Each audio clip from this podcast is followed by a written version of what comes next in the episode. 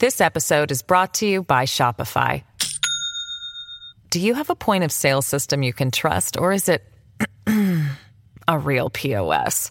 You need Shopify for retail. From accepting payments to managing inventory, Shopify POS has everything you need to sell in person.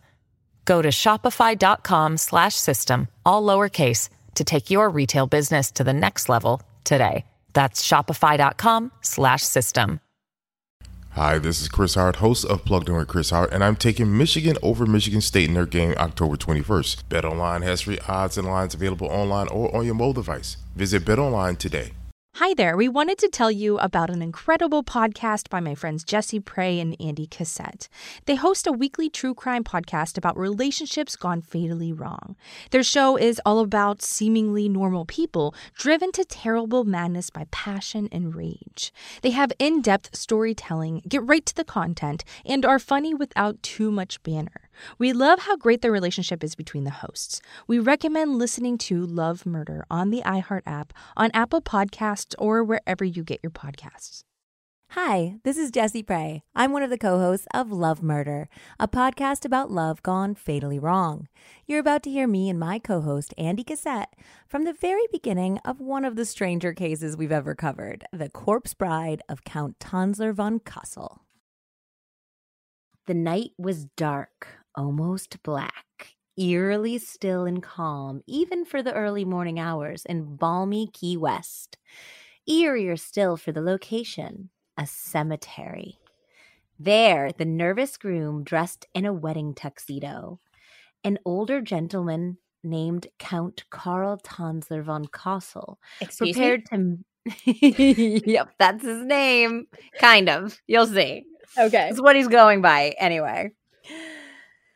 Carl was prepared to meet and spirit away his young bride. Carl was experiencing a once in a million lifetimes love, his truest heart's desire, her face ordained to him in a dream years before her actual birth. It was a love worth risking everything for, and he certainly would. Once the rescue mission began, it would have to be carried out in completion. There was no halfway here. Carl was alone as he approached his bride, trusting no one to aid the couple, knowing there was no one who would approve of their union. Too much separated the star-crossed lovers. Decades of age, culture, circumstance, class, and even, dare I say, life. Sorry, this this story really gets me. Carl trembled as he approached Elena, carrying with him a wagon, blanket, cushions, and rope. He whispered softly to his love that he had come to save her and crept down the stairs of the mausoleum. A black crucifix above her head glowed in the soft street light as the count extracted the inner casket from the heavy outer one. Excuse me? You're going to have to say excuse me a lot because this is about to get weird.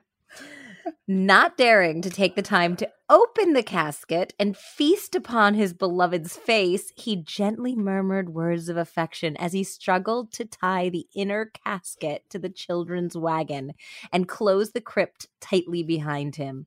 My darling, I have come to fulfill my promise to you. Sleep now, darling, gently for a while until you are with me. God bless you. Peering out into the quiet night, he determined no mortal was witnessing their elopement. But alone they were not.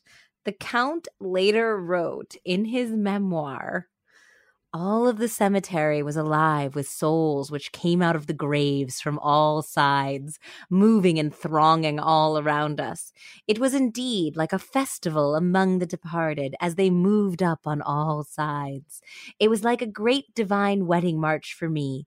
It could not have been a funeral march, for all seemed happy and joyful and interested in silent admiration, watching as the white forms of angels filed past with Elena and me in their midst. They were everywhere, none blocking our way, but all of them melting out of our way. It seemed as though they were all delighted and desirous to help us.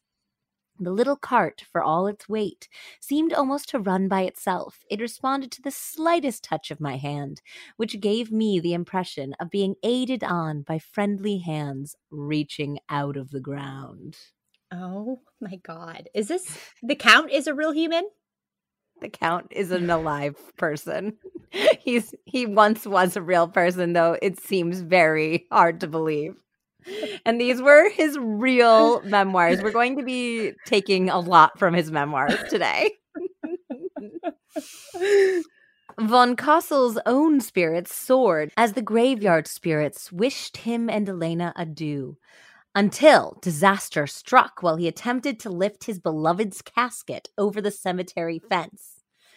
Tipping the casket released streams of foul liquid onto his new hat and wedding tuxedo, a potent perfume of death cultivated in the two years that lovely Elena had been not among the living.